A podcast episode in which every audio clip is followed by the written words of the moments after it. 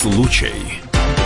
Суд арестовал 33-летнего Максима Гореева, которого подозревают в убийстве фотомодели Екатерины Караглановой.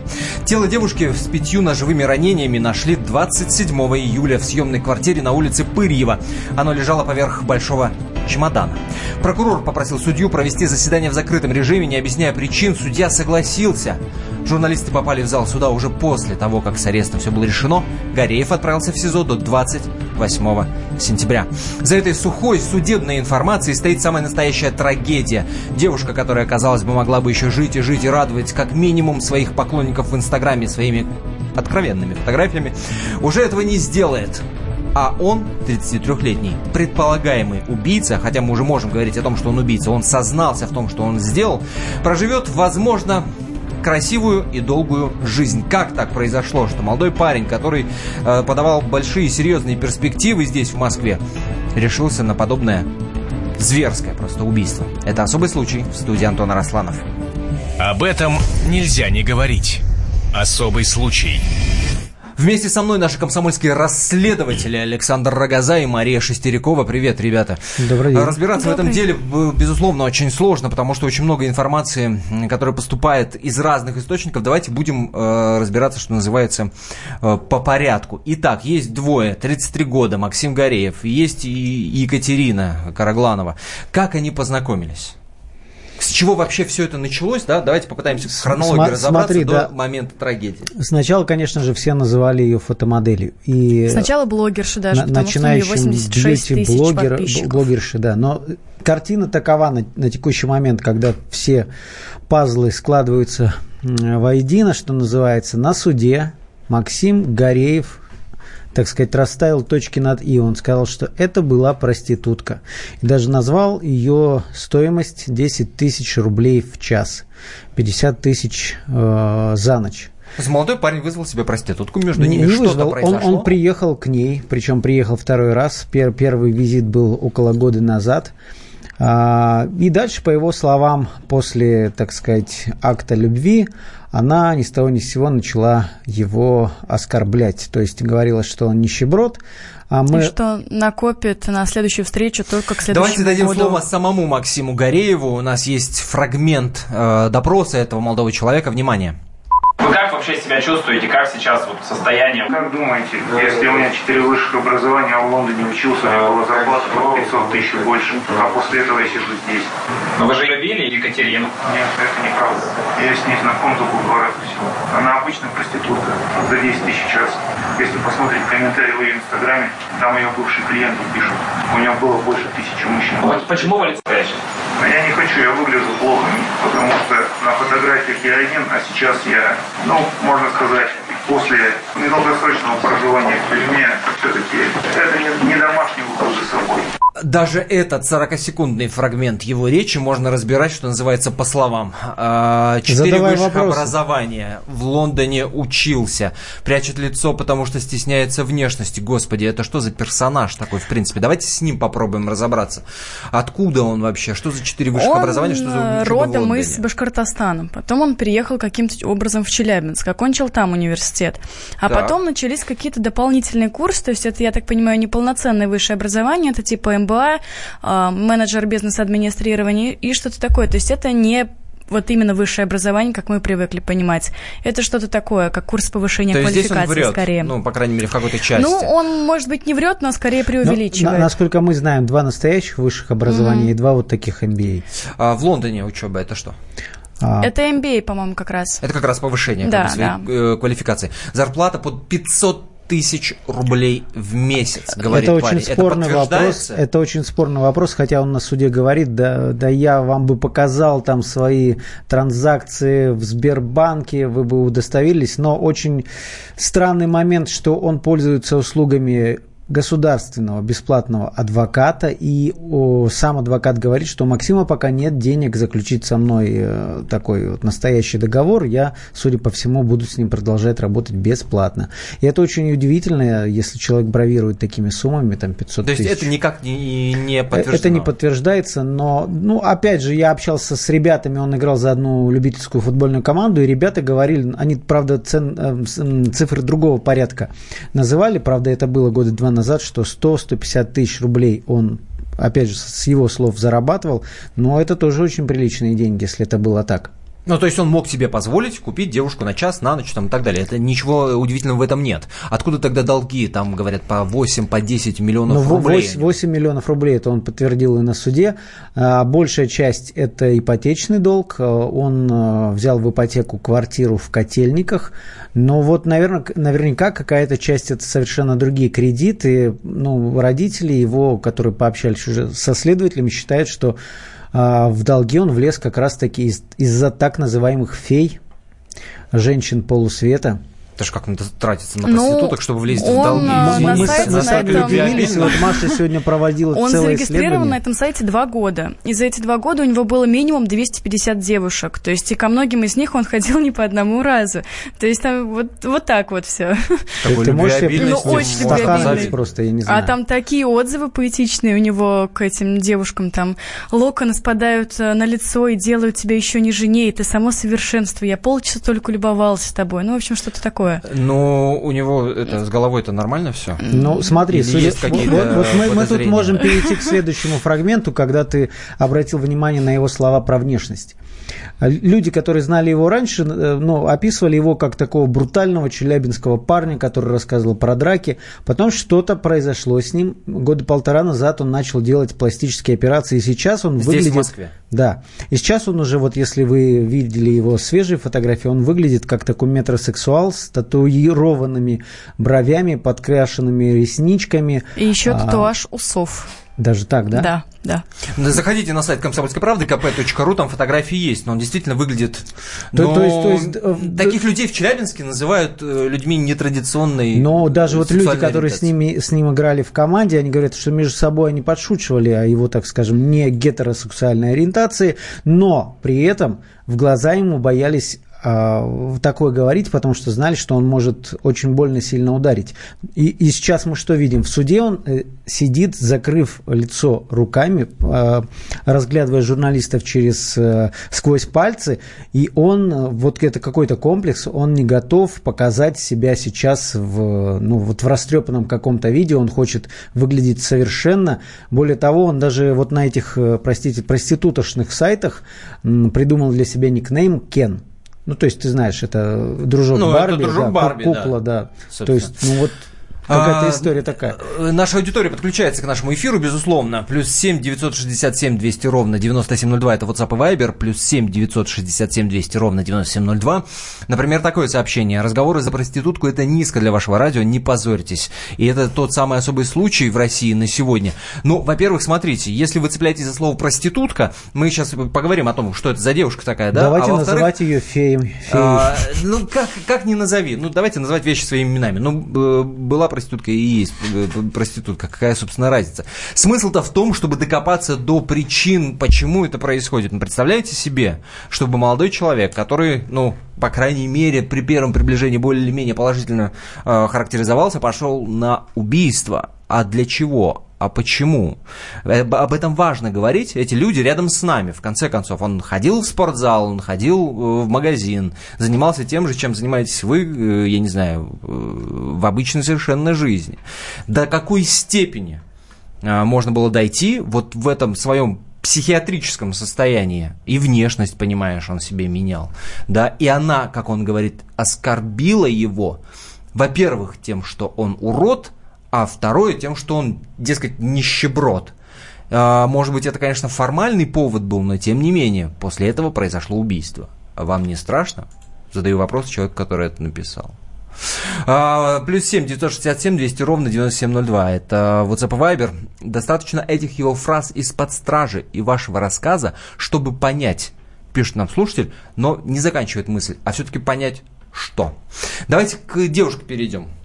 А, бьюти-блогер, у которого несколько десятков тысяч подписчиков в Инстаграме, красотка невероятная, э, сексуальная и так далее, и так далее. Проститутка, как мы уже выяснили, это наверняка. Ну, да. А, с оплатой в 10 тысяч рублей в час и 50 за ночь. Скидка И такая. с э, огромным спектром дополнительных услуг еще. Что это значит? Ой, там э, очень много доп. опций э, за отдельную плату. То есть Мы какие-то нетрадиционные мир виды новых секса. аббревиатур для нас, Да. которые мы расшифровывали. Мы вчера знаю, гуглили как. прям, что такое там... БДСМ это самое безобидное? БДСМ Да, это, да. это самое понятное. Ну, БДСМ у нее тоже стоит галочка, она предпочитает легкое доминирование. И, и все-таки это вот ам, такая эскортница э, высшей пробы, дорогая. такая. Она называет себя Или- восходящей звездочкой московского эскорта. То есть у нее прям в анкете это прописано, что она вся такая элитная. И, и ты понимаешь, это, это, это закрытая часть ее жизни, так сказать, потому что внешне это студентка, а, учащаяся ординатуры Московского областного научно-исследовательского клинического института, Маники так называемого. До этого она закончила университет медицинский имени Пирогова. То есть внешне это вот такая успешная красавица, а то, что происходит ночью, это уже совсем другая история. Она там под чужим именем, И она кем там она называет себя планировала Даной. стать? По-моему, Онколог. Косметолог. Она Нет? косметолог, онколог, что-то такое. То есть связанное с, э, С со кожей, здоровьем это лица, точно. со здоровьем кожи. Вот так- такая штука. Продолжим наш разговор после короткой паузы. В студии Антон Арасланов, Александр Рогоза, Мария Шестерякова. Мы обсуждаем историю, которая громкую историю, которая произошла в Москве. На чемодане в квартире найден труп фотомодели, эскортницы, бьюти-блогера Екатерины Караглановой. Не переключайтесь.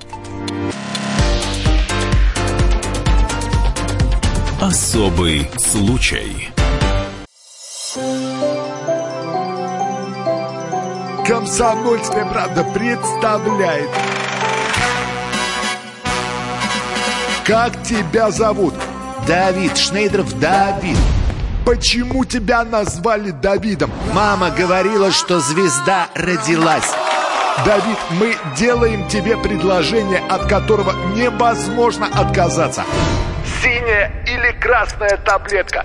Я возьму большой куш. Окей, тогда ты пустишься во все тяжкие. Мы всегда платим долги. Самые лучшие фильмы и сериалы по субботам в 9.00 с Давидом Шнейдеровым. Целых два часа смотрим кино по радио.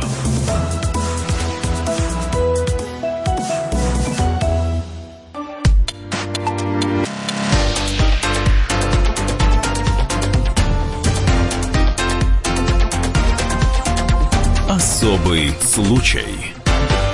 То, что произошло в Москве, в общем-то, если убрать всю эту внешнюю атрибутику, парень, похожий на Кена, э, подру- э, Барби, весь этот татуаж, весь это, вся эта метросексуальность, девушка, которая фотомодель, бьюти-блогер, э, инстаграм-блогер и эскортница, проститутка, если все вот это убрать, внешнюю историю, то получится на самом деле очень банальный абсолютно сюжет.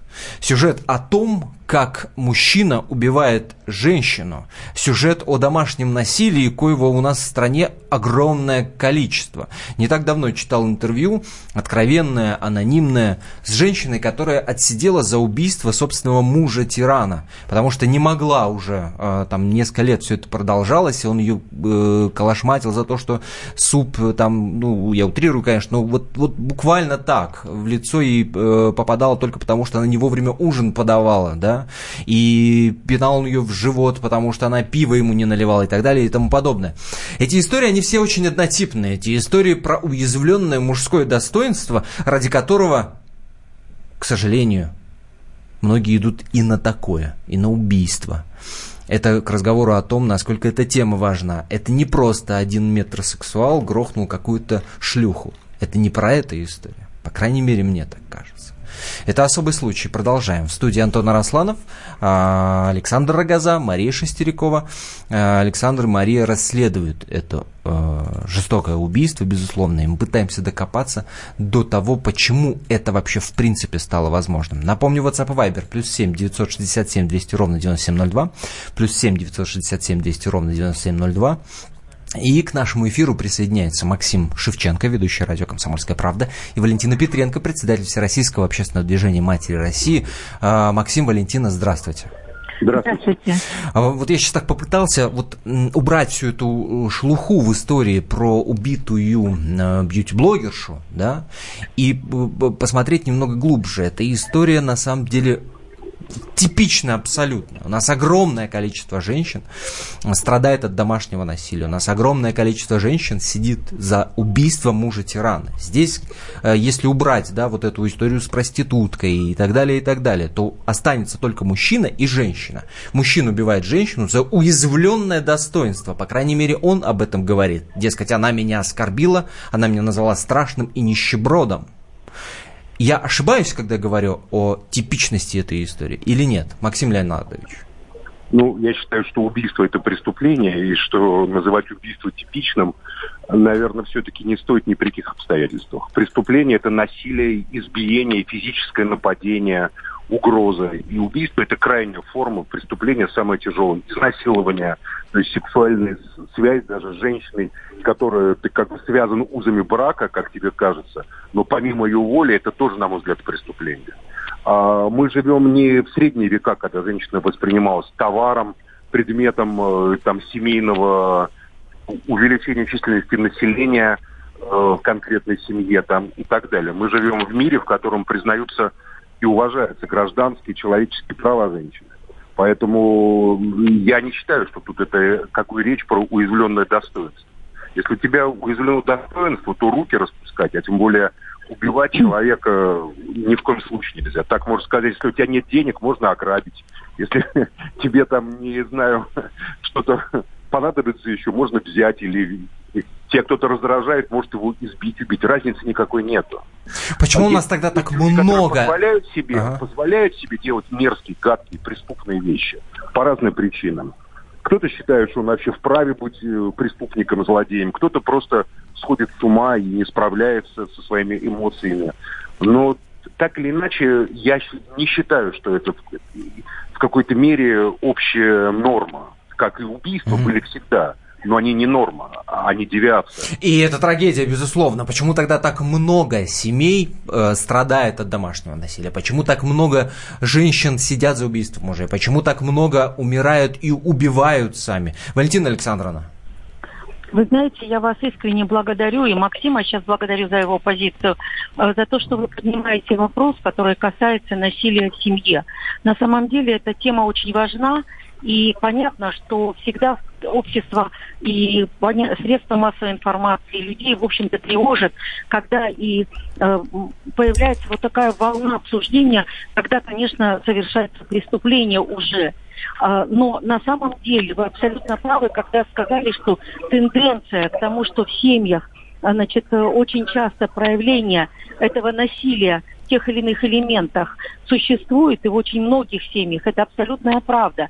Когда даже обычная брань, ругань, пощечина или неуважение к другому человеку, которое вот насилие, оно же не только физическое, оно и психологическое, психическое насилие над человеком происходит, над женщиной чаще всего. У нас 90% насилия 90 над женщинами и где-то около 10% над мужчинами. То есть те и другие подвергаются. Но, конечно, женщины в большей степени и дети в большей степени. Потому что мужчины сильнее физически и так далее. Но нужно помнить о том, безусловно, что э, права твои заканчиваются там, где есть право другого человека. Это истинно давным-давно сказано. Поэтому то, что происходит, и когда кого-то даже оскорбили или назвали как-то не так, и как вот правильно вы сказали, Максим сказал, достоинство, какое достоинство? Даже если Э, как бы считают, что э, его оскорбили достоинство, никто не дает права. Э, ну, безусловно. Ну, Валентина да. Александровна, а понятное дело, что никто не дает скажу... права, но вот, вот он загорается, он вспыхивает тут же моментально. Естественно, он в этот момент не думает о том, на что он имеет право, а, на знаете, что нет. Это, это животная реакция. Да. А это происходит потому, что люди, которые приходят к семье, к тому, чтобы создать семью, воспитываются много лет. Их с молоком матери родители не учат тому, что, что хорошо, что плохо, что можно, что нельзя, и какие последствия могут быть в плане наказания за определенные действия. Когда это вот с молоком матери, и так тоже по взрослому своему состоянию, я не беру только психически больных людей, которых нужно лечить и которые нуждаются в этом, а, а не в чем-то другом, никакие воспитательные меры на них не действуют. Но еще нужна очень серьезная профилактика, в рамках которой человек будет предупрежден, когда он первую попытку сделает.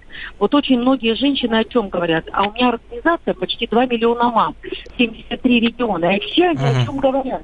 Что эта тема сегодня на первое место выступает. Почему? Потому что, с одной стороны, пожаловаться они не могут, потому что либо не будет какой-то ответной реакции, либо, либо просто убьет да, либо он просто еще более будет агрессивным, и к нему ничего за это не будет, пока преступление не совершится, и тогда уголовное дело. Но это уже поздно. Yes, yes, так вот, и женщины... Понятно, да, спасибо большое, да. спасибо большое. Валентина Александровна, главное мы услышали, Максим Шевченко, Валентина Петренко на прямой связи с нашей студией были.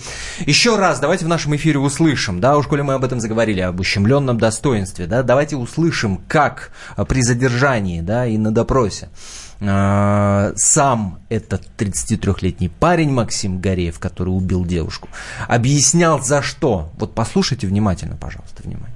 Вы понимаете, за что вы задержаны? Да. За что? За убийство. Когда произошло убийство? 26 июля 2019 года. Какой мотив у вас был совершенного преступления?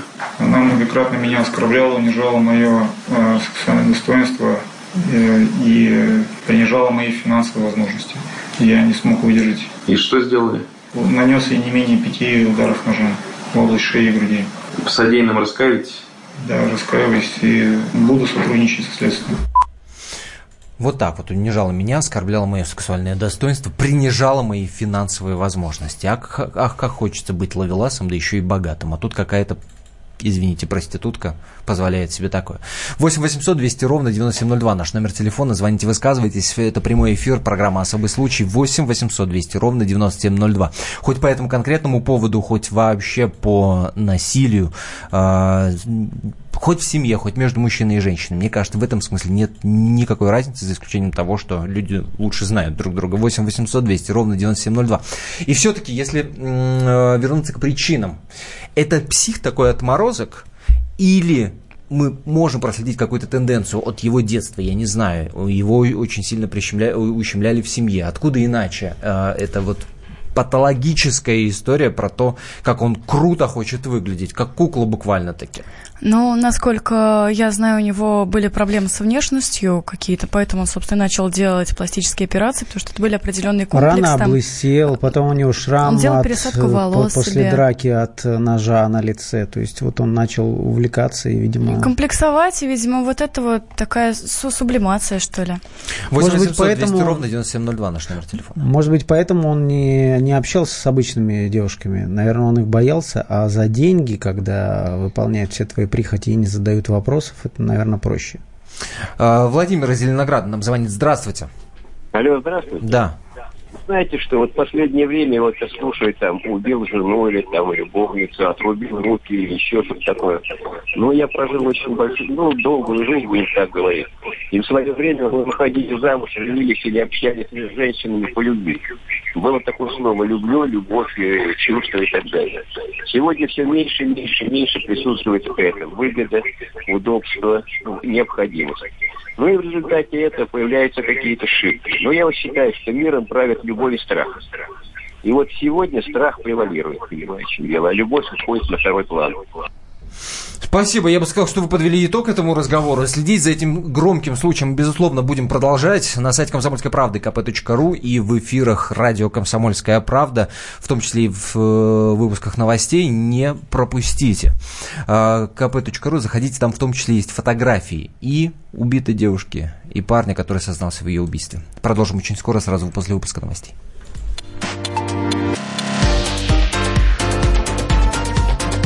Особый случай.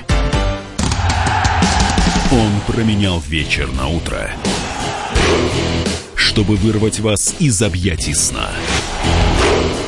Он не зверг скуку и уныние и стал богом эфира. Максим Шевченко на радио «Комсомольская правда». Вы готовы встать вместе с ним? В 8 утра каждый понедельник. Твое утро никогда не будет прежним. Программа Максима Шевченко. Доживем до понедельника. 8 часов по Москве.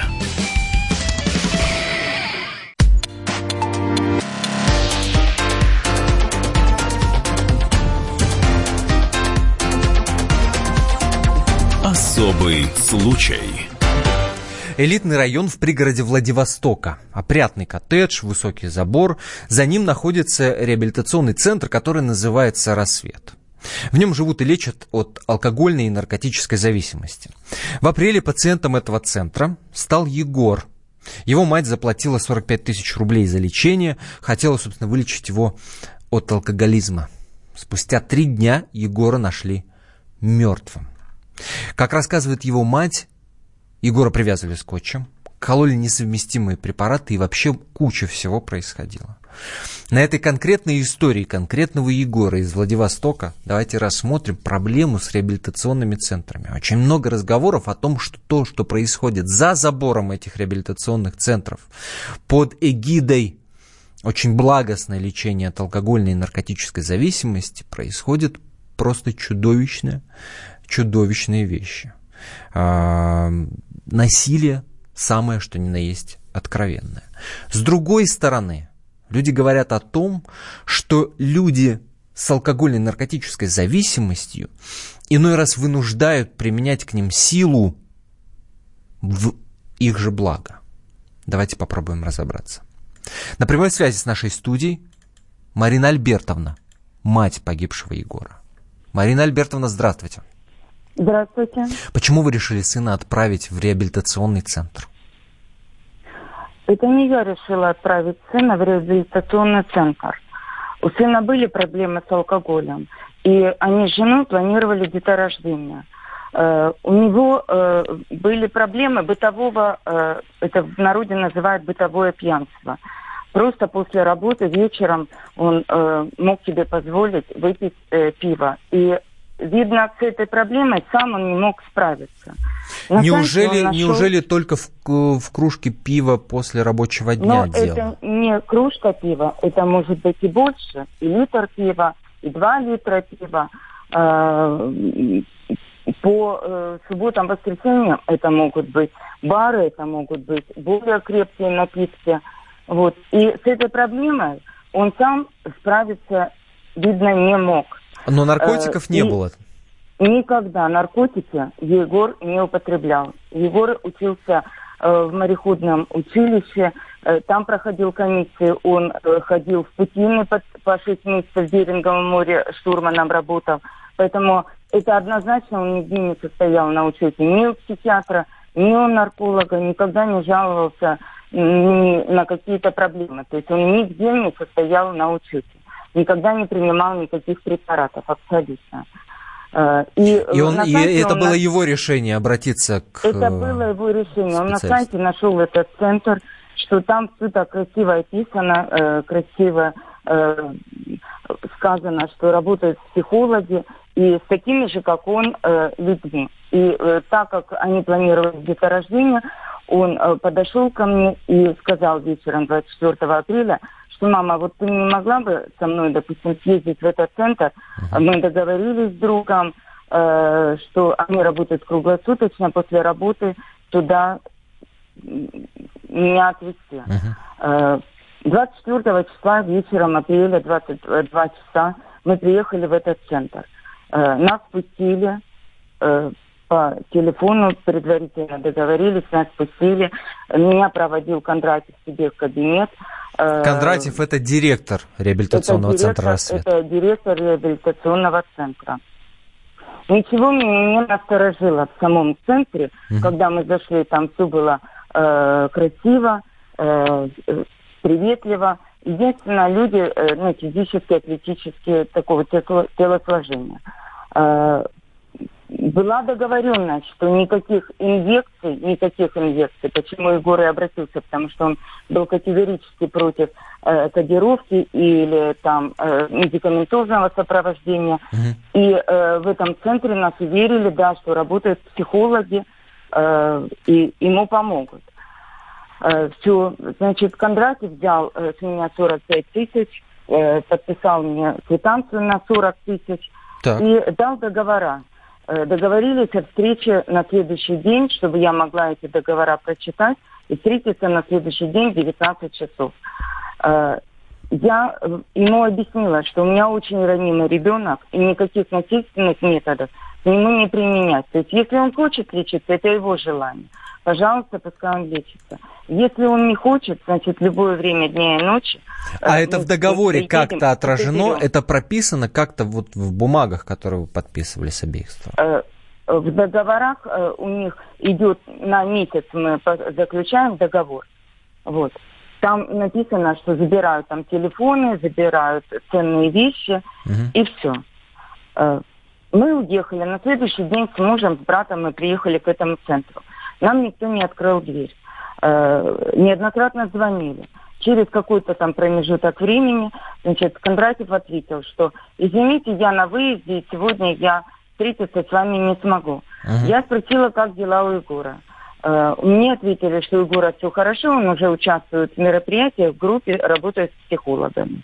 Договорились, что мы приедем на следующий день. А связи с сыном день- у вас не было? Неужели не, не было мобильного не было. телефона? Или это Связи одно из они условий забрали. содержания? Они забрали у него сотовый телефон, и поэтому связи с ним не было. Почему я у Кондратьева спрашивала, как э, чувствует Егор. Э, 26 числа мы приехали с женой Натальей в этот центр, нам открыли дверь, впустили. Первые мои слова были, что я не нахожу э, себе места. Э, Мне неспокойно на душе. Как состояние Егора? Мне сказали, все хорошо. Я говорю, я могу его видеть? Ну, он сейчас работает в группе, это мешает процессу реабилитации. Я говорю, ну предоставьте, пожалуйста, видеоматериалы моего сына, чтобы я могла видеть. Мы их предоставим, но чуть позже. Мы подписали договор, вот, и договорились, что через день, через два там привезем сигареты, продукты, как- какие нужны будут. Вот. Вы приезжаете в 27-го, обозначенный день, и на- что? На- я уже не приезжаю. Через э, это на третий день в 0 часов 49 минут э, звонок раздался от участкового. Мне сказали, что у вашего сына остановка сердца. Я сказала, вызывайте скорую. Э, на что мне ответили уже поздно. Через полчаса мы были в этом центре все. И, и муж, и жена, и мой брат, и друг Егора. То есть ни скорой, ни милиции не было. Когда нас спустили в этот центр, я спросила, где же скорая, где милиция. Они уже все были. Нас провод- Меня проводили с мужем и э, с Натальей на второй этаж. Э, Там были двухъярусные кровати железные.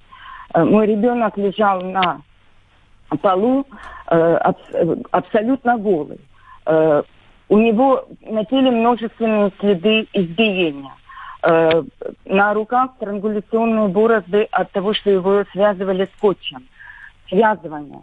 Э, Это было уже шесть, я сама врач, э, прошло часов шесть или семь, то есть было уже трупное окоченение и э, трупные пятна.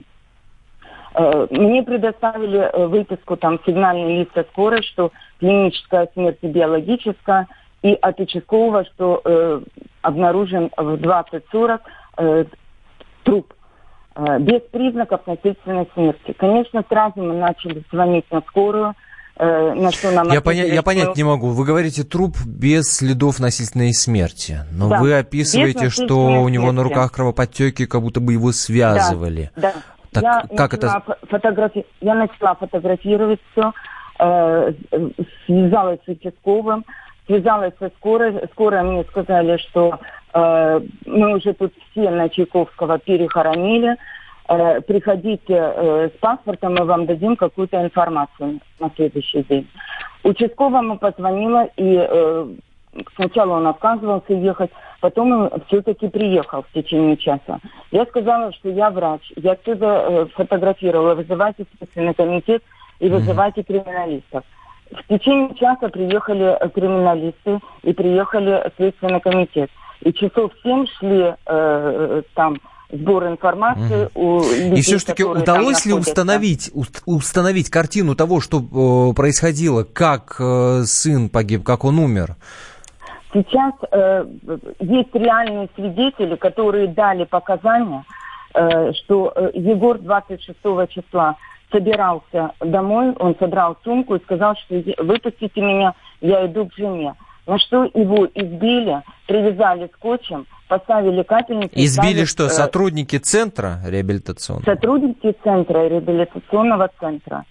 есть свидетели реальные. Это все запротоколировано. А свидетели э, это те, кто, собственно, лечится в этом э, центре? А свидетели те, которые лечатся. Это люди, которые, когда зашли туда следственные органы и зашли э, ФСБ и все, эти люди, 30 человек, дали показания против э, э, Кондратьева, то, что применяется насилие.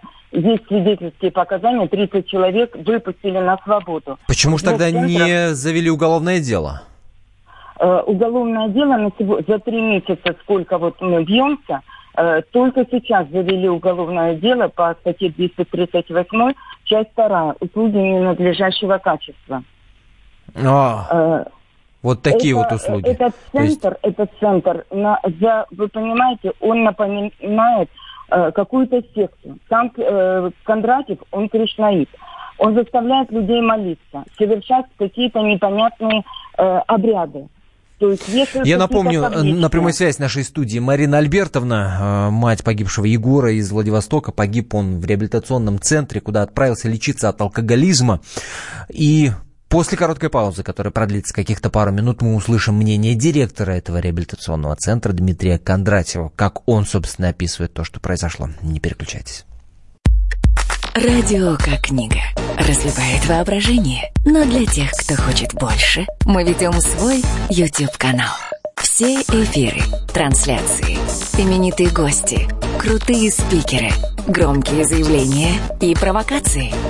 Бурная жизнь прямо из студии. Радио «Комсомольская правда». Надо и сто раз услышать, и один раз увидеть.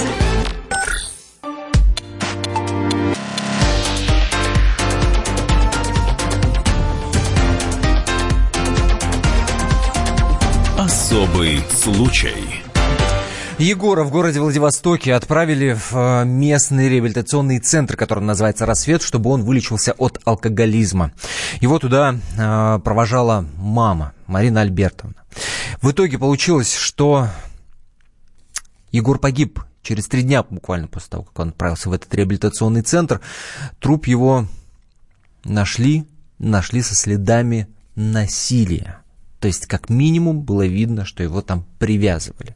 Марина Альбертовна, мать погибшего, рассказывает о том, что не только привязывали, еще и избили, когда Егор якобы пытался уйти из этого реабилитационного центра. На прямой связи с нашей студией Марина Альбертовна. Марина Альбертовна, еще раз здравствуйте. Здравствуйте.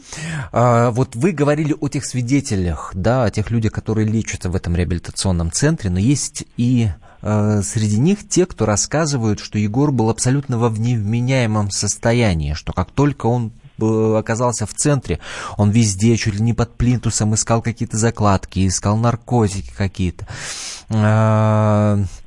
Он э, вел себя очень неадекватно настолько, что бился головой о стену, рассказывает некий Михаил, который сейчас вот в этом реабилитационном центре был и присутствовал и наблюдал его, что он якобы ломился в окно, бился головой о железную кровать, был очень неуправляем и тем самым причинял себе вред, дескать, вот все эти синяки, которые остались на нем, это именно от этого. Что вам об этом известно? Значит, мой ребенок, э, как рассказывают свидетели, не бился. Его избили после того, как он э, собрался идти домой. Мало того, ему кололи э, инъекцию. Э, Егору невозможно было дать ни таблетку, ни уколоть его. Для, это для этого они его привязывали. В крови э, нашли у него два препарата. Карбамазепин и амитриптилин. Это препараты, э, которые вводятся э, только в условиях медицинских центров, а у данного центра нет лицензии на медицинскую деятельность. И эти препараты вводятся под строгим контролем врача, потому что они дают суицидальные попытки. Возможно, что эти, эти препараты ему вводили, возможно, у него э, и были какие-то признаки, о чем говорят. Э, эти препараты дают остановку сердца, и мой ребенок умер от остановки сердца. То есть в Поэтому сочетании то, э, вдвоем эти препараты, да, их нельзя? Они, эти колоть. препараты вообще, то есть ему нельзя было их вводить вообще, если там э, на вскрытии у него кардиомиопатию дают, то есть э, они категорически противопоказаны. Перед этими препаратами обязательно должен осмотреть врач, должны быть показания, и э, как минимум э, проводят ЭКГ. А в данном центре никакого врача нет, никакой истории болезни. И э, нет лицензии, самое главное, на, меди- на оказание медицинской деятельности. Откуда Да. делаются эти препараты? Э, Это Я, я понял, да, я услышал, Марина Альбертовна. органы. Давайте Да. дадим э, слово самому Дмитрию Кондратьеву, это директор реабилитационного центра «Рассвет». Его версия, безусловно, прямо противоположна. И э, разговор с ним был записан до того, как было возбуждено дело, поэтому, вот, собственно, он там говорит, что дело еще не, не было возбуждено, но сейчас по факту мы понимаем, что все-таки оно э, возбуждено. Итак, Дмитрий Кондратьев. Проводили следственные действия, там нет абсолютно нашего состава преступления. Он умер не от насильственной смерти. И сейчас то, что даже статья 238 возбудили как бы после этой всей истории, я там прохожу как свидетель. Можно опросить всех людей, которые у нас проходили реабилитацию. Ни один человек не скажет, что ему давали какие-то препараты. Ну, тут момент, какой он мог до этого употреблять. То есть алкоголики данного типа, ну, представьте, человек там пьет месяцами, да, запоями, там, ну, то есть тяжелые состояния. Как ему выходить из этого состояния? А он, ну, как бы, период, когда он не употребляет, он, естественно, там закидывает. То есть это частый случай. Утверждать я не могу ничего, понимаете? А он мог с собой пронести. То есть у нас нет такого, что мы досматриваем там человека. людей, вот что меня смутило в этом комментарии Дмитрия Кондратьева, директора этого центра, что даже не досматривают людей. То есть, если ты принимаешь себе в центр наркомана и заранее э, предполагаешь, что может с собой пронести, и пронести что-то, что в итоге может э, иметь очень печальные последствия, э, хоть наркотики, хоть еще какие-то э, препараты и вещества, то даже досмотра нет. Это разве не странно? И, и вашего сына не досматривали, да, Марина Альбертовна? это? А можно я скажу, да, в, мы в эфире? Значит, у моего ребенка изъяли, э, то есть э, то, что он принес в сумке, да, там, покупал сигареты, парфюм, у него все это забрали. Э, зарядное устройство, часы, То есть все-таки паспорт, досмотр это- был? э, Дмитрий кошелек, Кондратьев здесь лукавит. всё забрали. И нам эти вещи нам не отдали. Нам отдали уже потом часы и отдали паспорт. То есть у него все забрали. Понимаете? То есть э, досмотр они проводят, это сто процентов. Я сто процентов гарантирую, что мой ребенок никогда не употреблял, я сама врач и работаю с подростками и э, э, с наркоманами и все. То есть никогда он не употреблял наркотические вещества, на вскрытии у него ни алкоголя, ни наркотиков не было выявлено, а были выявлены вот эти препараты. И есть свидетельские показания э, того э, человека, который колол ему, врач э, в Следственном комитете, которая колола ему э, инъекции, она сказала, что Кондратьев меня заставлял силой колоть э, внутривенно Егору эти препараты. Поэтому есть свидетельские показания. После Егора, после Егора один человек порезал вену, поступил в пищекоечную э, э, больницу. Второй человек выпрыгнул из окна, переломал себе кости таза и ноги. И, и вторая была смерть вот недавно, опять сердечная, э, ну, то есть остановка сердца. В мае 2018 года смерть И это установлено, была. что все эти смерти Это произошли не в измененном состоянии. У меня есть все фамилии, имя, отчество. Я сама врач, я ездила, поднимала все эти. То есть этим занимаются не следственные органы. Вот к ним нужно обратиться, понимаете? А почему-то мы ездим с женой Наташи, э, Егора, и все эти сведения собираем, понимаете?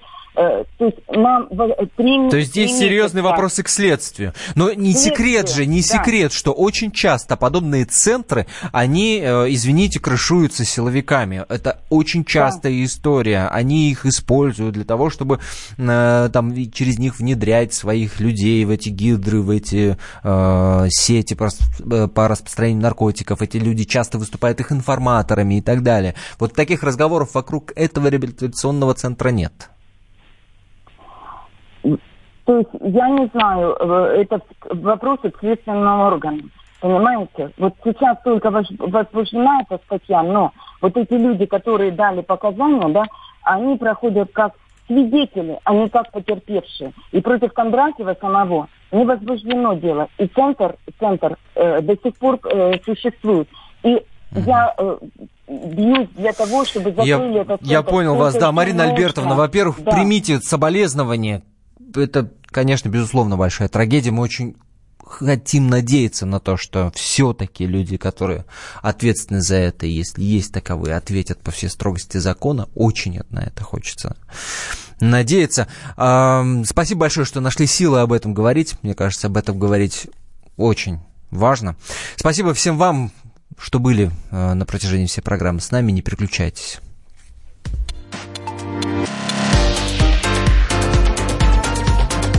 Особый случай. Радио «Комсомольская правда».